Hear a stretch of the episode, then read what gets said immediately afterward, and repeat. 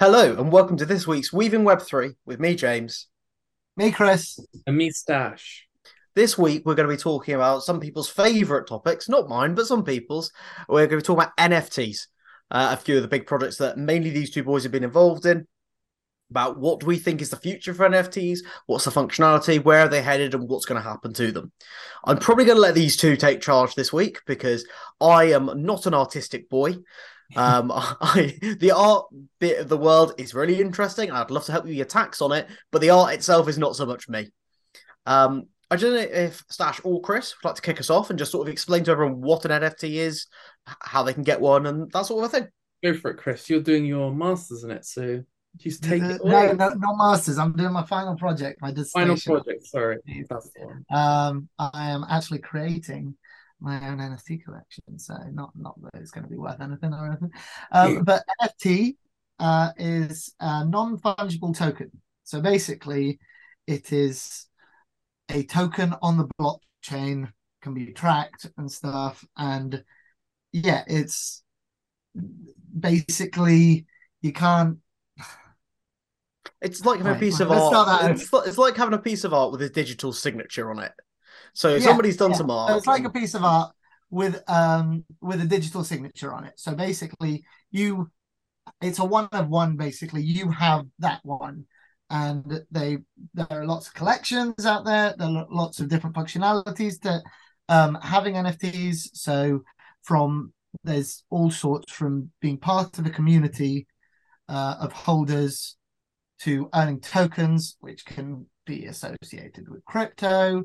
Um, and yeah, so there's a wide variety of functionality out there.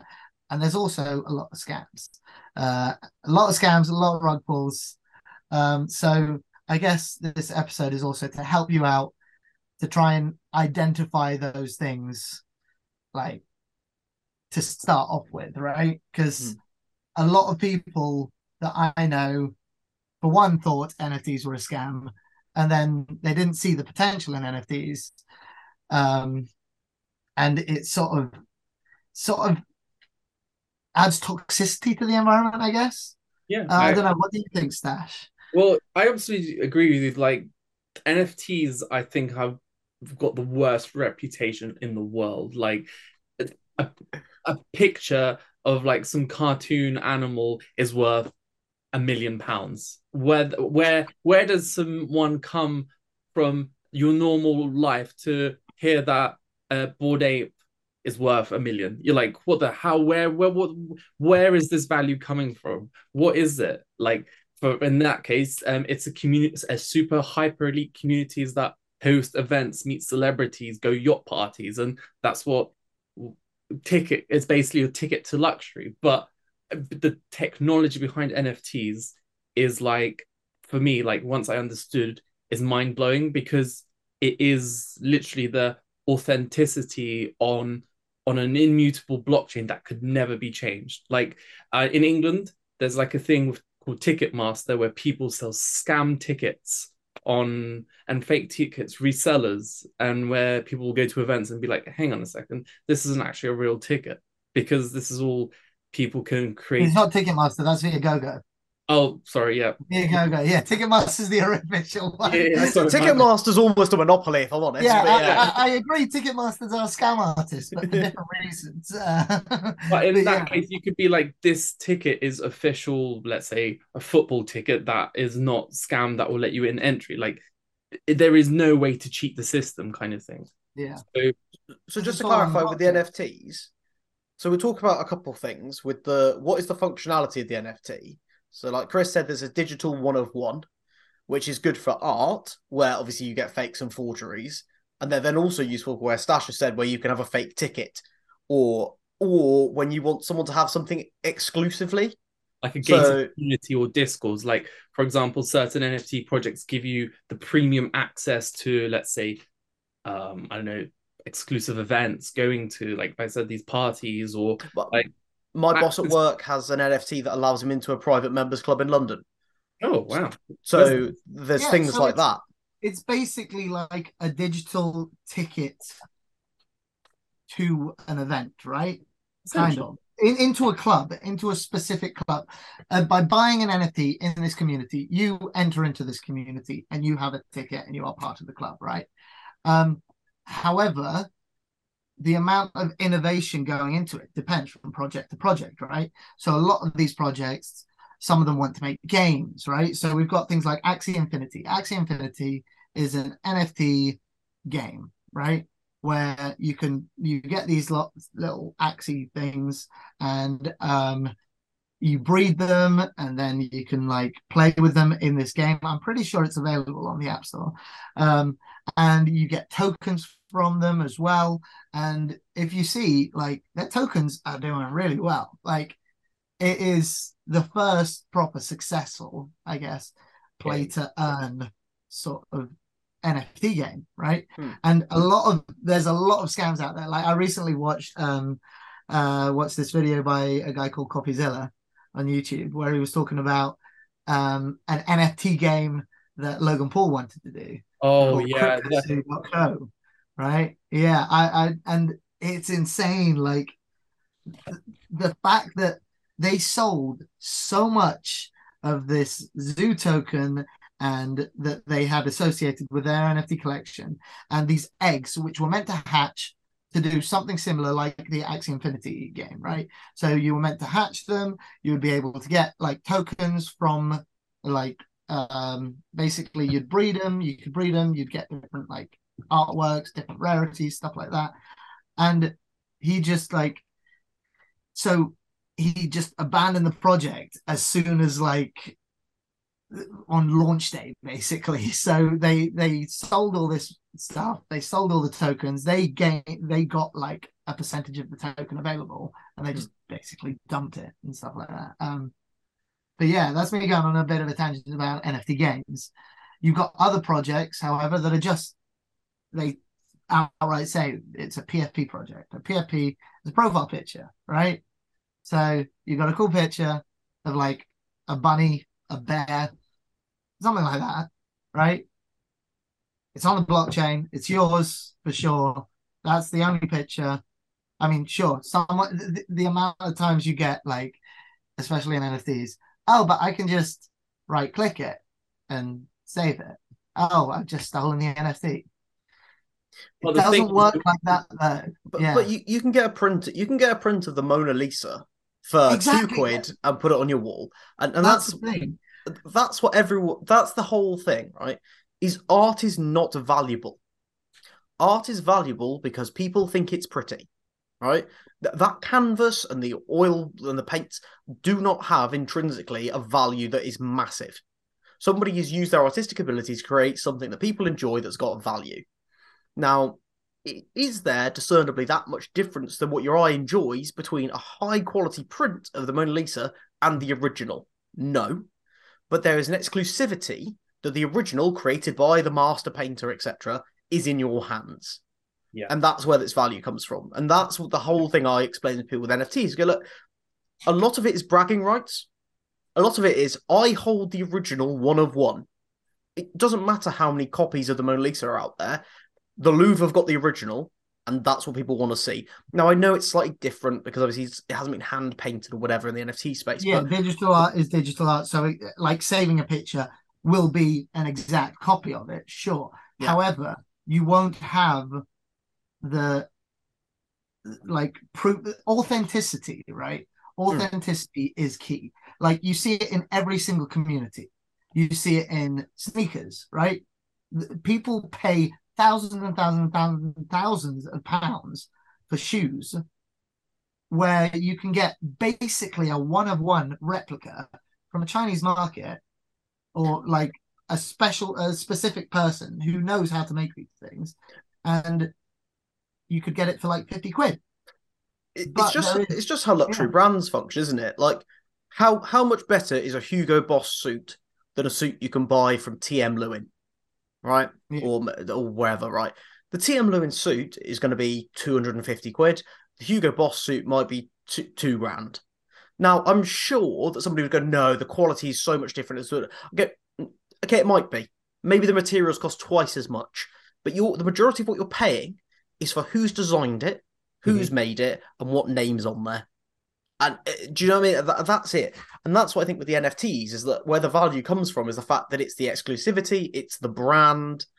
Like you guys said, the Board Your Eight Club, they gave out lots of those to very high profile celebrities in exactly the same way that big brands do with like um do you guys remember Gal Gadot that drama on Twitter where she was uh Huawei I think she was like their lead brand sponsor when she'd just done Wonder Woman Yeah. and Marques Brownlee the YouTuber tweeted out that she was promoting this Huawei phone and it on in the metadata of the tweet it said from iPhone so she was doing her brand stuff from her iPhone tweeting about how good her Huawei was and he posted about it. It absolutely blew up. But it's like that's all it is at the end of the day. The same with the Board Your Eight Club. They gave them away to very wealthy people because Well, that's who they want you to think is using them. The reality is they're getting paid to promote something. I think that's one bit that people need to realize. So so there's so especially with Bored Ape Yacht Club, Bored Ape Yacht Club was one of the earlier collections, right? Um, they started off as a PFP collection, just a load of different apes, right? Uh, Sorry, Chris, could you explain to me quickly when you talk about collections and PFP, what do you mean by both? So, So PFP, as I said, um, is profile picture. So it's just a picture, basically. They're saying this is just a picture. Doesn't have necessarily any utility. You are part of the community because you own this picture. Um, and so basically you're part of the club. and are the and are the PFPs generally the same image with attributes on them? Yes, so there's a base image for all of them. Same with bored apes, same with pretty much everything, uh, especially in the PFP sort of thing. Um, there's a base image or structure, and then there's different attributes, different rarities. Um, so I don't know, maybe there's a specific hat that there's only two of them on two different ones. Um, but it's like a random assortment So with the so with the basically board- when you're sorry when you're creating um your nft collection. You will have the base image and you'll have let's say 500 different like accessories and stuff like that with different levels of rarity towards them to to them. And you'll put them in an algorithm. The algorithm will generate 10,000 different combinations of these attributes with the base image and they will be your NFTs, right? And that in itself is creating further exclusivity within the exclusive group, isn't it? Because they go this attribute because there's only two of it. Even if it looks rubbish, doesn't actually matter because if it's rare, it's then more valuable. Normally Someone they do pay 55 ETH for it. Yeah, absolutely. But so Lit- Yeah. so then when you talk about a collection, Chris, a collection is that ten thousand of that one image with all the little different attributes.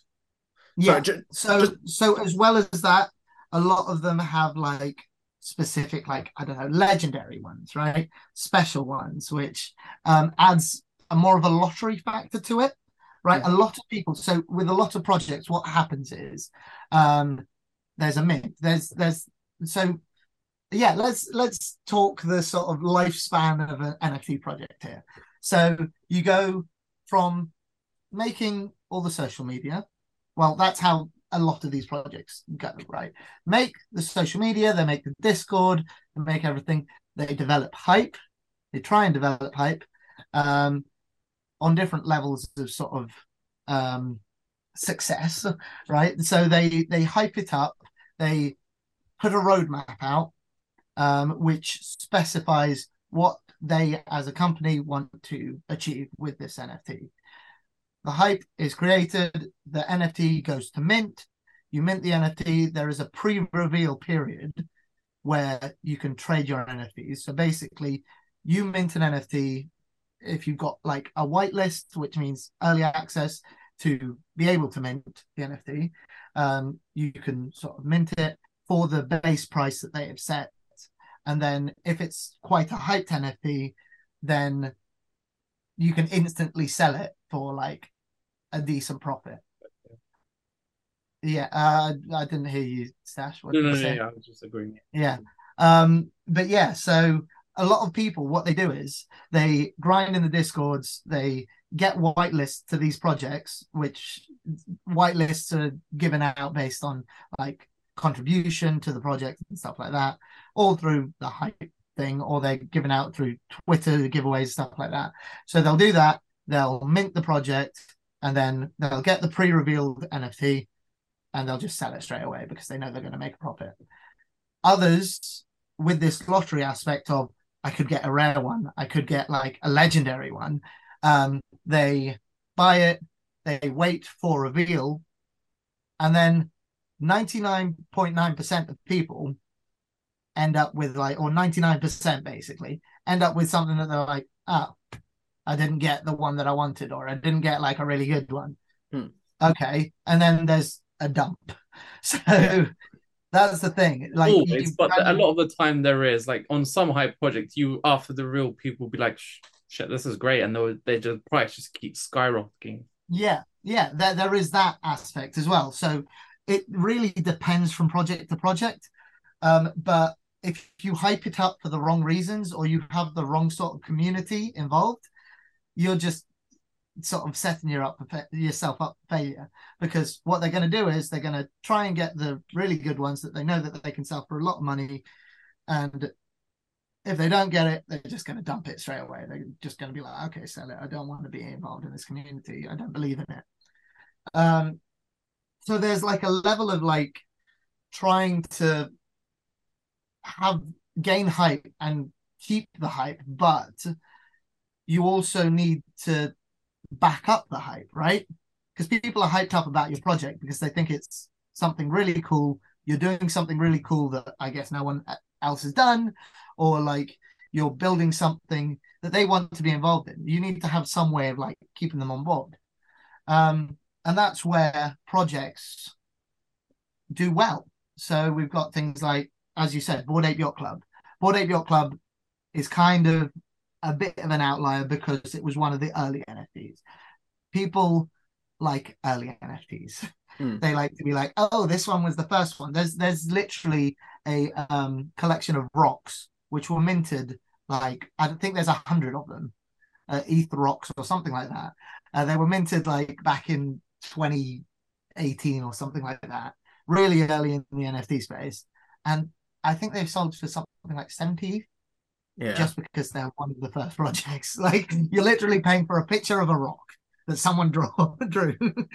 Yeah. um, but Bored Ape Yacht Club have that on their back that they were an early collection of um, PFPs. They kind of, I'm not going to say that they did it first because I don't know that, but they were one of the early collections and they have built on that. So they've built a lot of different things. So they've released like the mutant apes, uh, where so basically they did like a serum which you could combine with your ape and you could create the mutant ape, which now have a floor price of something like 15 ETH. So, and they have really um Jumps they really sort of and build. incentivized holding. So they they didn't start off with a token. They created their token, ApeCoin, and if you were a holder of a um, bored ape, you got something like 30k of their token, like Hmm. 30k fiat. So we're talking like 30,000 pounds Yeah. worth of this token just for being a holder. If you just had the mutant, so they even rewarded people who got in late who decided, oh, I want to buy a mutant ape because I can't afford a bored ape. Um, you got something like 10k straight up, like, and they have built and they've shown over and over again the why they are the number one project, right? They've They also got like loads of collaborations.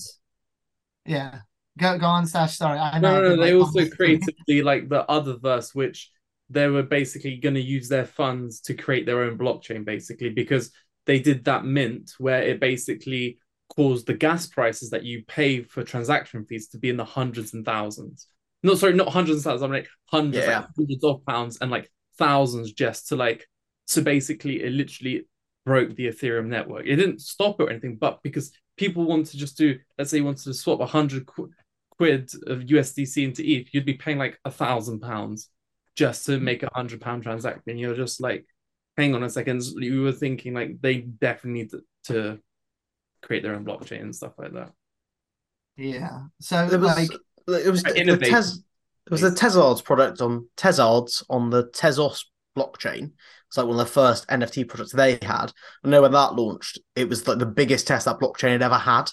So like the NFTs do put a lot of pressure on blockchains because of the immediacy. Because normally as well, you get um sort of like you said, a lot of times people will sell and all their NFTs will be sold for like with the reveal ones, say they're 15 quid each for the whatever launch there's four four thousand. Like you guys said, as soon as they all come they'll all come live at the same time, won't they? At which point there's a massive rush for people to sell or people to see what they've got, what the, what's the value. And you think it's a lot of people transacting all at once. Could be like you said, ten thousand odd, all trying Yeah. to do the same thing. Yeah, exactly, and that's that's what you get with the the hype projects. Basically, um, I we talked about this in the Sui video, right? The the gas, right? So gas is dependent on how it, it's part of, especially on the Ethereum network. Um, it basically is taken when you do a transaction on the Ethereum network, right? Depending on how busy the network is, you can pay more gas for a higher priority for your transaction to go through. Mhm. Um, and it like it basically the the the Ethereum that is taken in gas gets given to the people staking on the Ethereum network and stuff like that. It's sort of like a cyclical thing, right? It's a reward system. Yeah. Um, however, yeah, it sort of props up the economy of the whole thing. Um, so gas, basically, especially for these hype projects, you see a hundred thousand people are trying to get trying to mint this project. Like it's it becomes a gas war.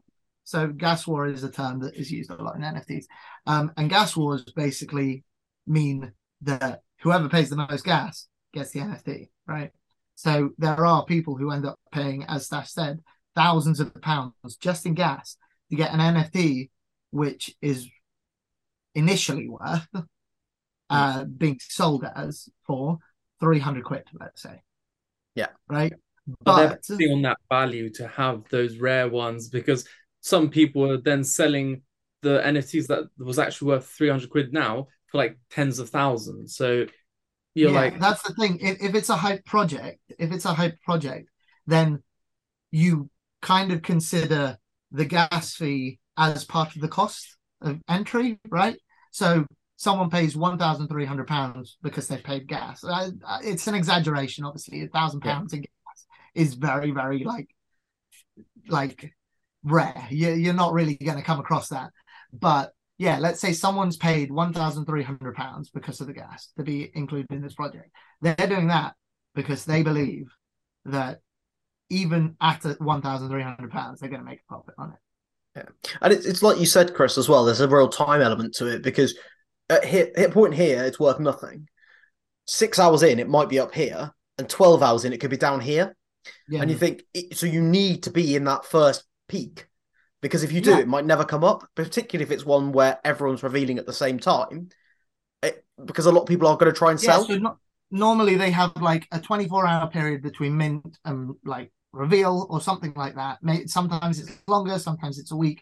They and I guess this is also depends on the project. They take a creator fee, right? So each transaction or each sale of their NFT, they take a cut as a creator, as the creator of the project. So it's also a way of like raising money for the project.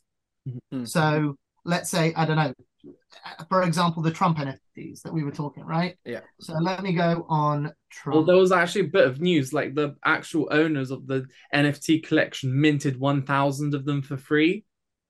So Really? like, it was it, th- that's why the floor price suddenly went down because someone was like, "Hang on a second, the guys who created this NFT was selling their NFTs basically on to the mar- open market, and people were buying them at inflated prices." And you're like, "Hang on a second, that is some scammy." That whole thing reeks. It, Did you? it is all a scam, but they're still at 0.2 ETH, and I'm just like, this is just I mean, so we we said right, we said last week, um, or two weeks Yeah. ago on our Trump uh chat, we were like, check back and see what we're at.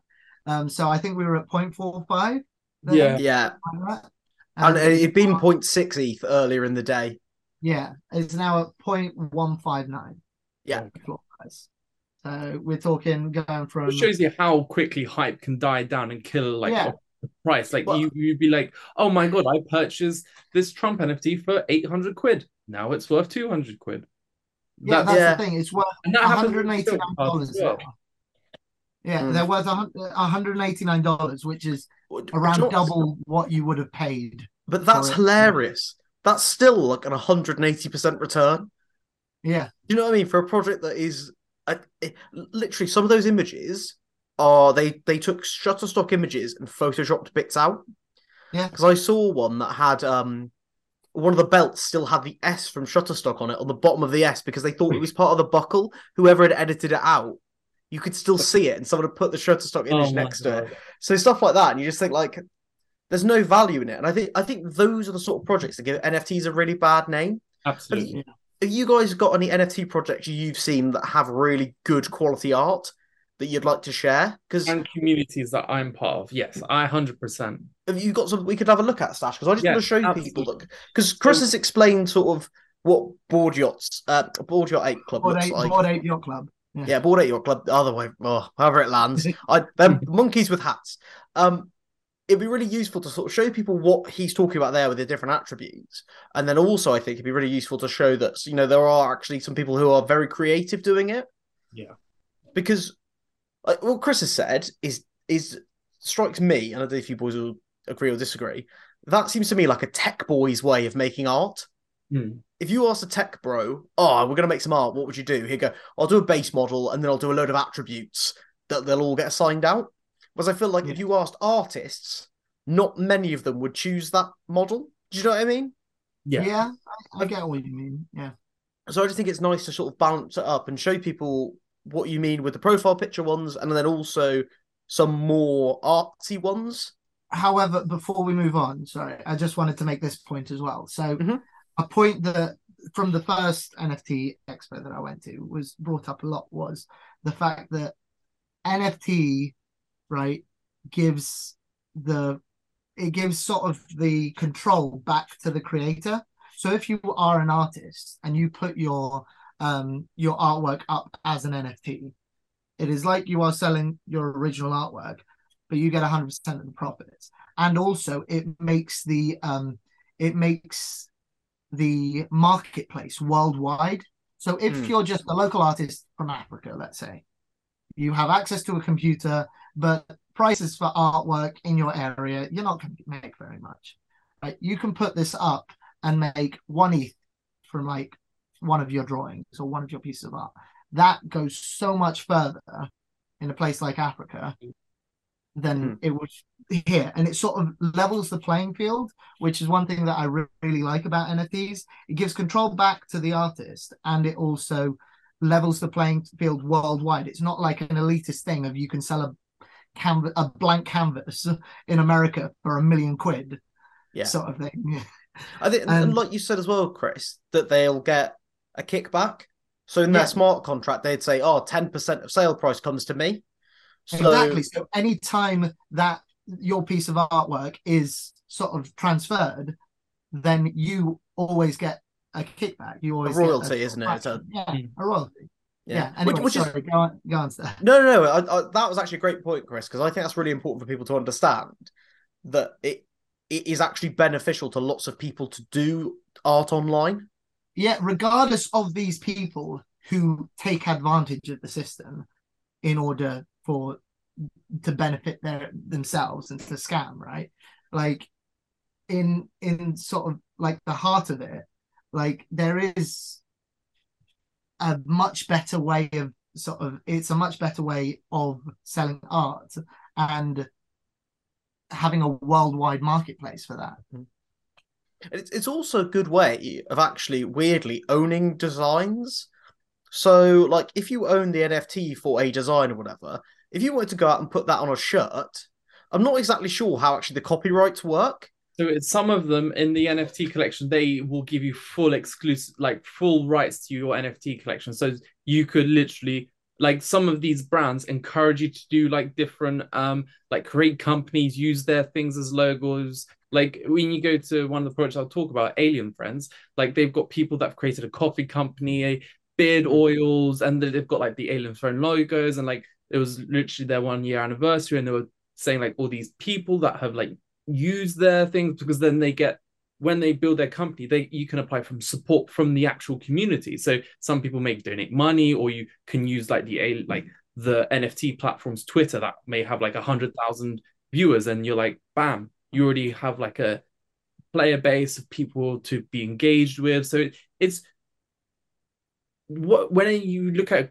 a, a, collection, you may actually be like, hang on a second, these guys offer grants. If you you may be like, I like this logo, I'm going to use that, and be like, apply for a grant and you get it is the sense of community that's what i think the best thing about the nft collections is is if you the few projects that could literally are empowering other people to get like their independence and mm. like build their lives essentially but there's, there's a couple of things as well with the nft sort of on that vein where i think for example if chris does a beautiful nft bit of art right and he owns the copyright on that with how much better APIs are getting, with how much better AIs are getting, with how much better video and photo AI regeneration is be- is getting.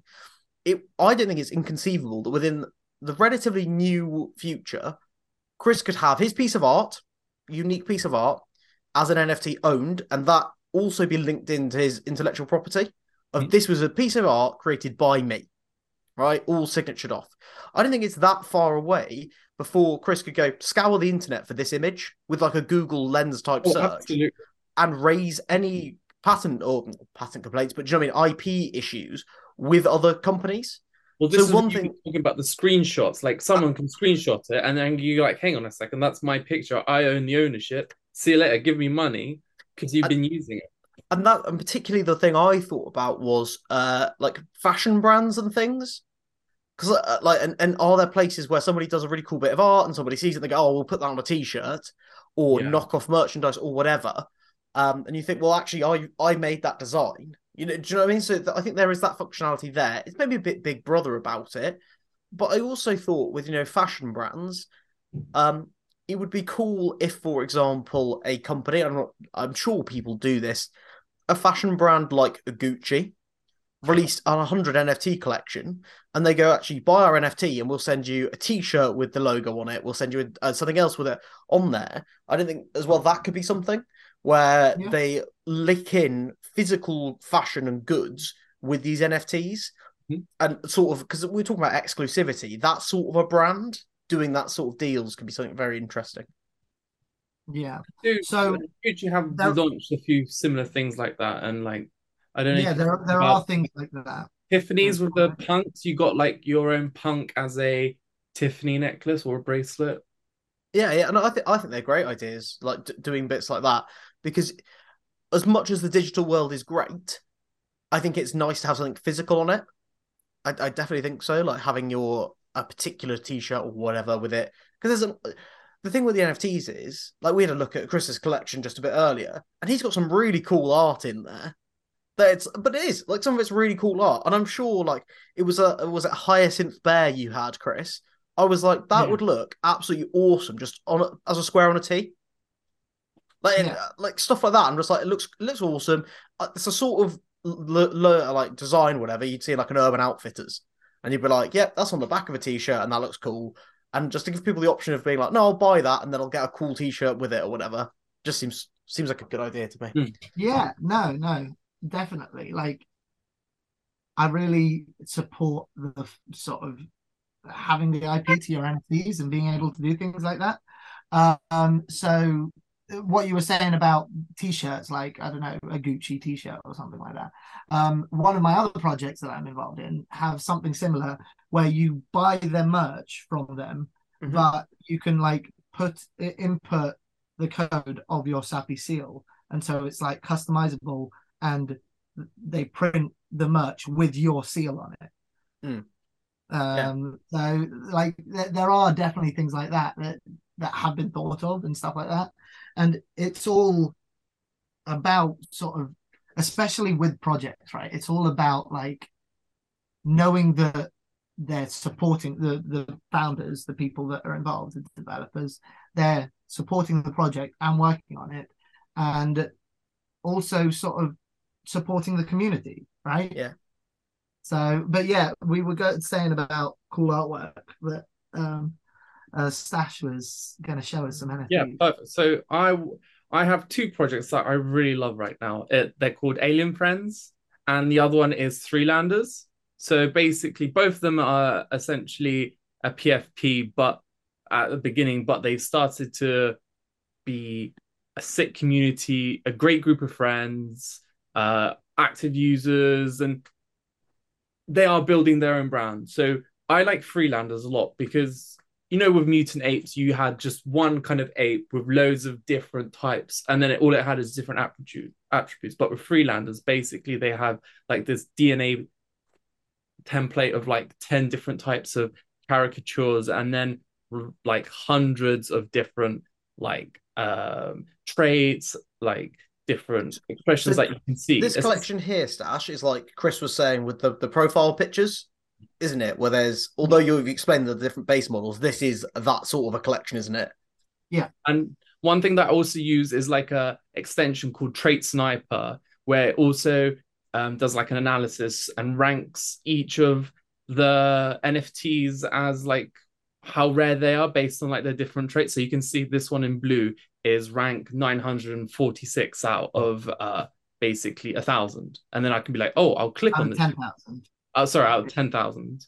And then you'd be like, it will say all these traits and be like, oh, this trait is selling at 0.2 ETH. And you can yeah, see the, the floor price other than this one is yeah. 0.2 ETH, right? Yeah.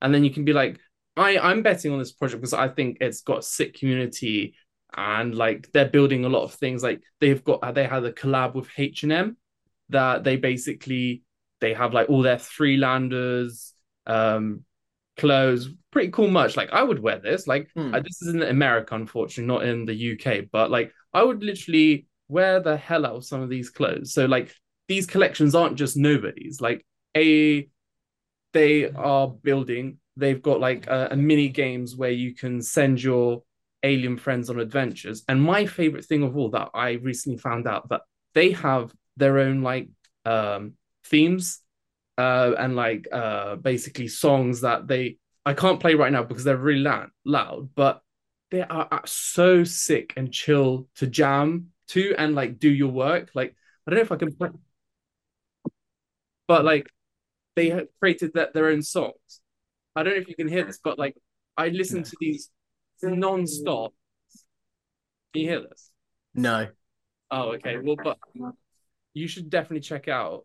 But like, you could take you guys on like um adventures, like to different worlds, to collect like potions, materials to like craft like spaceships, and then there's like that element to it, like they're actually doing more than oh, you just like a profile picture. Like it is great, but I think There- There's a lot more to NFTs than people Yes, maybe realize. that's, that's what yeah definitely and like it gives you like the stories and like how there's like legendary ones and how to like what they roadmaps are and they they literally tell you like okay we've done all this they're going to be like doing your reward systems to like reward people they had like meetups in the discord and like in person and like i love this project because i love this goofy kind of animation stuff and like I had this idea, be like, I really want one of my three landers embroidered on a t-shirt because I think that would look so sick, kind of thing.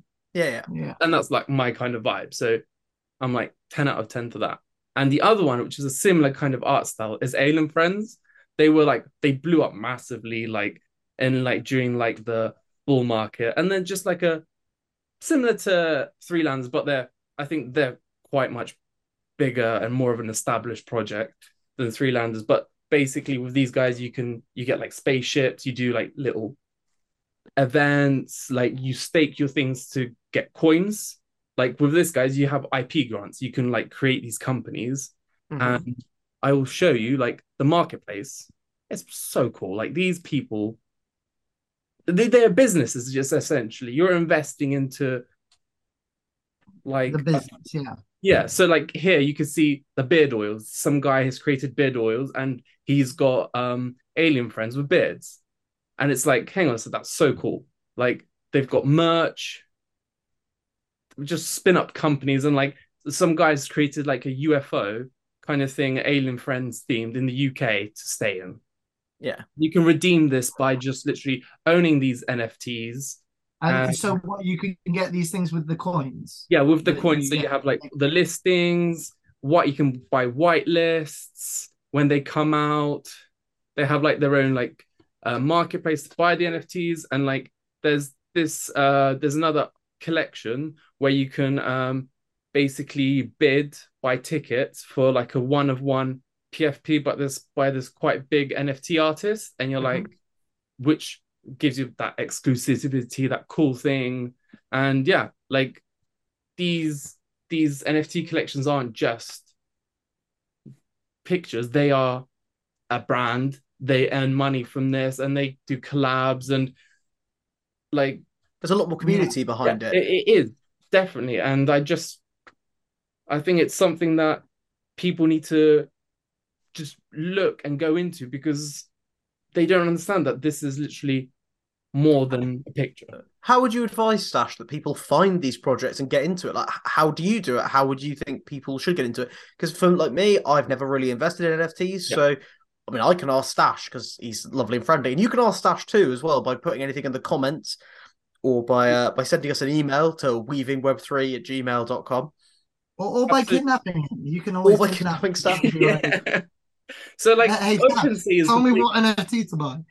But, but but like obviously it'd be really useful to ask you, Stash, but like where else do you sort of look and how do you find things? So like there's loads of number one place is I would go to first is OpenSea because that is the the basic the first big tradable uh, marketplace for NFTs. And the nice thing that they have is they have at the very bottom educational little things of what's an NFT, what a crypto wallets like we we're talking about gas fees, how to buy things, and it that's the one number one thing you should do before you buy anything, before you even think of investing, understand what it is, what the technology is. And after you do that, you can, let's say, look at the top collections. Because usually the top collections right now are like the most established ones, like CryptoPunks. Obviously, I don't think you can afford uh uh one for like 16 ETH, but you can kind of see click on these main top collections and understand them. What do they bring? Why are they at the top? And then you can start researching and going down the list and be like, oh, hang on a second. What is this project? What is this community? What are they trying to do? Kind of thing. I think you need to start from the top and work your way down. And then you, you can you can see actually just in that um that Bored Ape Yacht Club, Otherdeed by Other Side, Bored Ape Kennel Club, Mutant Ape Yacht Club. I'm not sure about Jimmy Yacht Club. I think that's the new a new one. But they're that's all by the probably a scam. As it might be a scam, but it might be another one. But they're all Piggybacking. by Bored Ape Yacht Club. Yeah, they're they're all sort of You can see how successful they are. so how successful it just shows because they're all in the top 10 Mhm. Yeah. So yeah, that's what I would do. And like for me, I want a sense of community. And like one thing I think is really important when you personally is when you go on a collection, you're like, how many of these users are unique? So usually on OpenSea, you will have basically 50% of the holders are unique. So there's over uh 5,000 people that are actively participating. Like like obviously sometimes people are, are in these communities but they can't afford to have these nfts but it shows you the diversity the more i personally think the more diverse a community is the better and more successful it will be. That's how, why bored ape yacht is so successful because they've hmm, okay the easiest way to say is franchise their brand into multiple different new variants and stuff like that to encourage those people that may not be able to afford it. So you, you just onboarding the community and having that worldwide presence is just going to be something that enables like a project to be successful. Mhm. and like like you say you always tell me um is how is this business going to make money? Because if there's no way of generating revenue it's going to collapse. So that's why like these collaboration with these big brands and like and like releasing sub collections that aren't just oh it's just a sub collection we need a quick money. They have useful things that you need like for example you need uh, a plot of land to en- enable to you to go on adventures or harvest certain products to make your things better or like mutate your nft which creates like a whatever. So there is that story building process. It can't just be like here we go we're just going to throw some random things at you. So yeah. Yeah. it, it is a long process. I don't think it's. I would say I've been in this for three years, and it's. I still don't know anything. I learn stuff all the Mm. time. Like it is, like with education, with anything in life, you're not just going to get it straight away. You may be that lucky one percent that bang, you got it all, but it, you Yeah. need to take your time with it. Like, don't stress out that you don't understand what an NFT is in like a week or so. Could you also um just quickly for me, Stash, uh look up George Goodwin. Um who's George an Goodwin. Yeah, there's an artist that I like. Um um I don't know if you can go on his Instagram. Um just on, on I can go. Or I'll be using the Weaving Web 3 Instagram that we Yeah. will be shortly uh, launching. Yeah, so um oh it's it's OMG, OMG. I draw I uh ED edit, but uh yeah, and then it's that top one.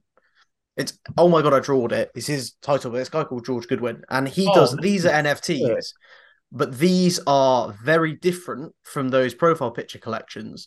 These are full artscapes in his particular style. Mhm. Um, and this is the guy that did the Tezzardz, which is a PFP collection. Um, but he does this sort of an art style. And this is just something I want to show some people that they're not all just he produced a lot of one-offs. Um, That's the thing. That's the thing with NFTs. There's such a variety, right? Hmm. It's like any artwork. You can have so many different utilities to these NFTs, right? You can have, as you just showed, this artist who does amazing sort of landscape sort of thing, and he's just selling. I'm guessing he's just selling them as art. He sells them as art. Um, this guy he did like he did Tezzardz, which was like a PFP one that was on the Tezos um blockchain, which was a collaboration with objkt, which is like an open sea bit for Tezos. Um, but a lot of these, I, I believe, he sells as one-off commissions. Uh, but Yeah. for me, just personally, like I love that busy, high, vibrant art It style. looks so cool. It- Yeah. It's uh, it's very cool and it's very different. And I think that's where just I know like the PFP ones are the very popular ones for people who are like buying, investing, or selling. But I think a lot of those one-off commission ones, like he's doing there, are awesome just to have. Like you could put that put that print on your Yeah. wall or put that on some clothing or whatever, and just go. It's so unique. Exactly. Yeah. And I know obviously people can make the sort of distinction of, well, I don't need to buy it to put it on my wall. I can just sort of save the image and print it. Sure.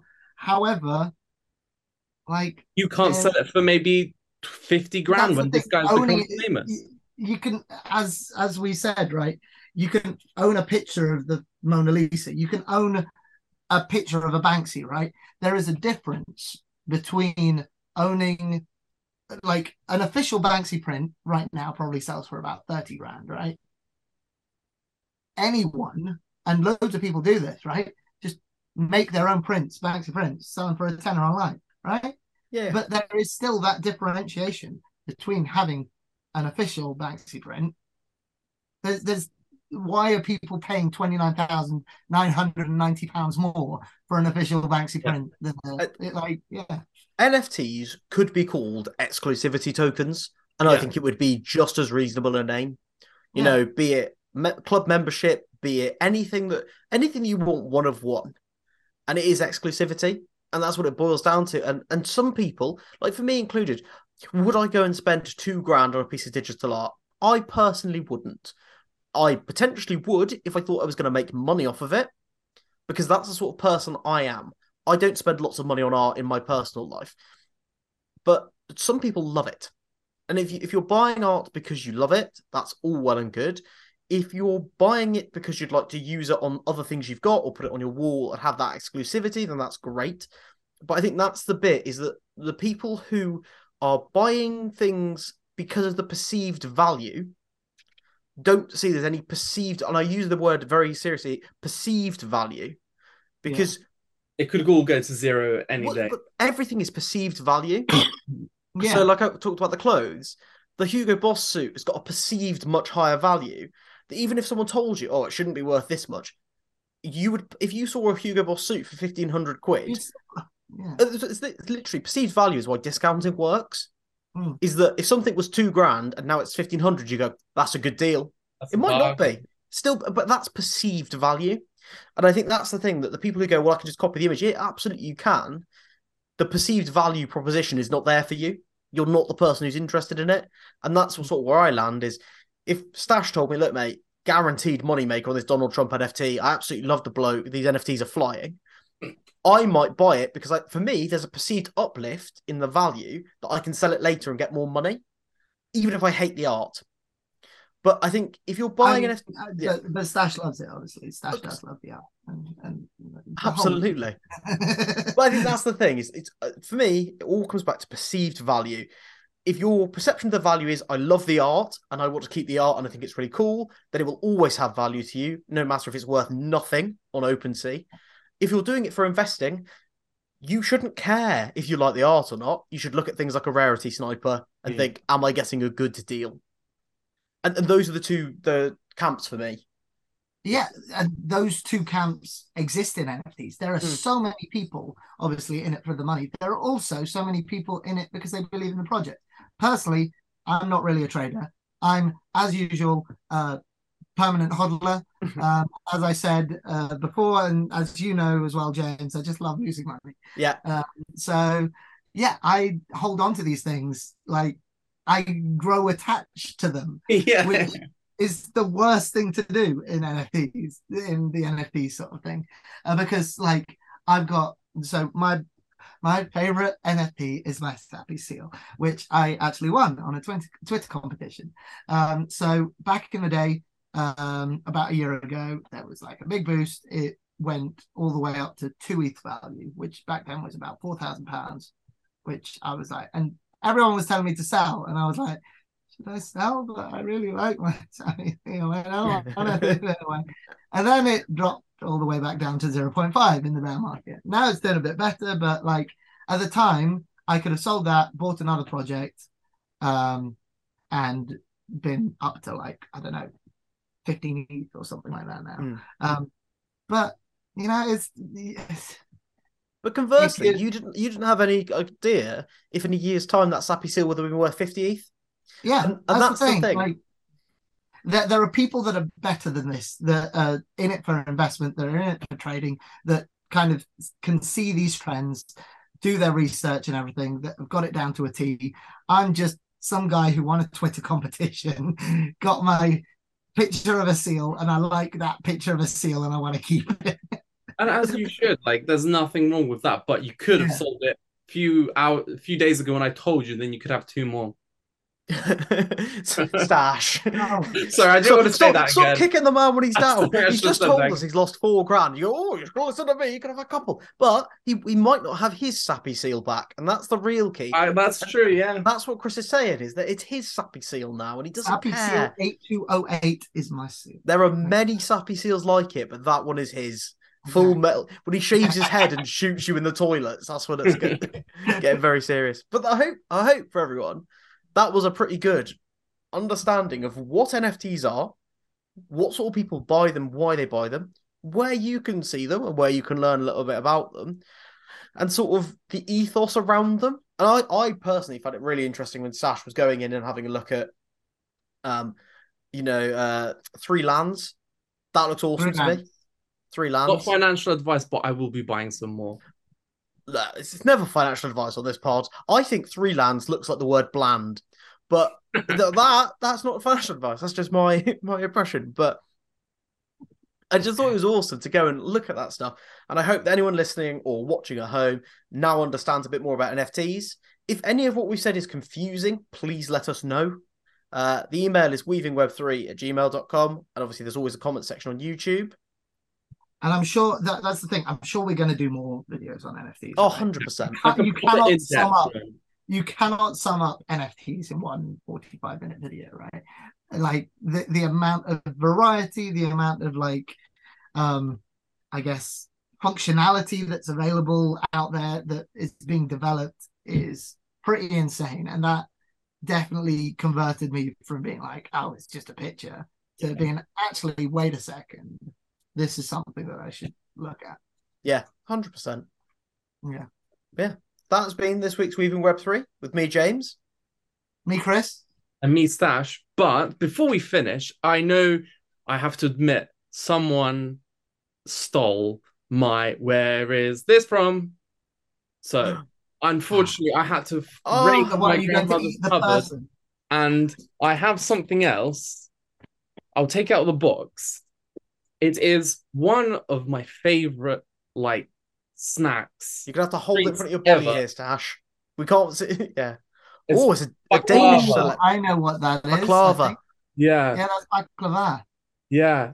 Oh, oh, Chris is getting his pronunciation out. Yeah. Baklava. How do you pronounce it, Stash?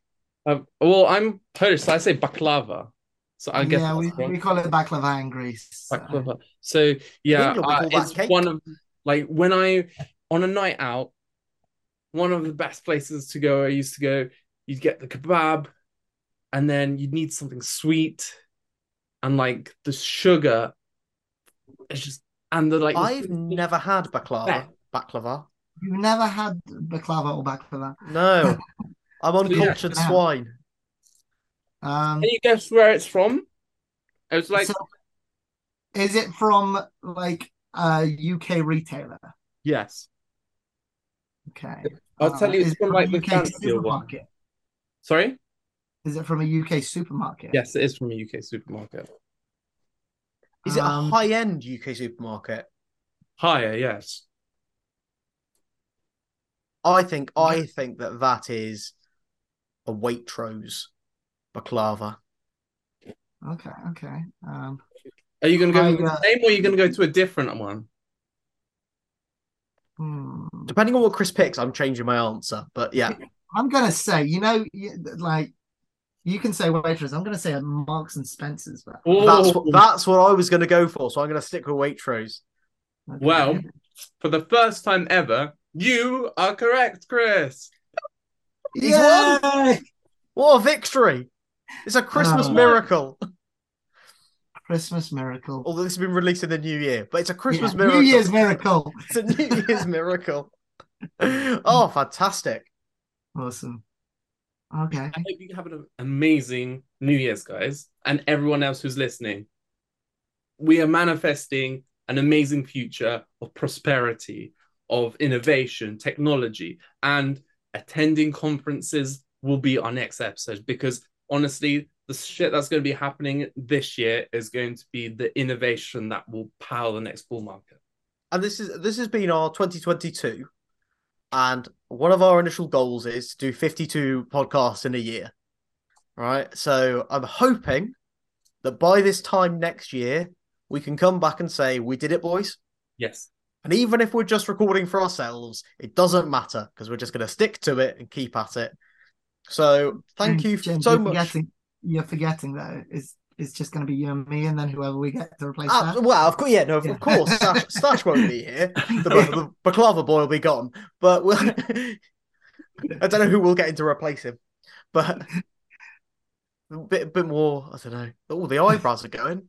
I'm, But- I'm watching guys. Don't worry. no, no, I do. Honestly, though, I'm going to it's leave the location of your wedding. This has been one of my favorite bits of 2022 is making some friends and doing some podcasting and just having a chat with some guys who are interested in crypto and blockchain and web3 and i'm learning so much from you boys and i thoroughly enjoy it and here's to another year of this Absolutely. Oh, Signing yeah, off, guys. 100%. Have a sick one. Bye, guys. bye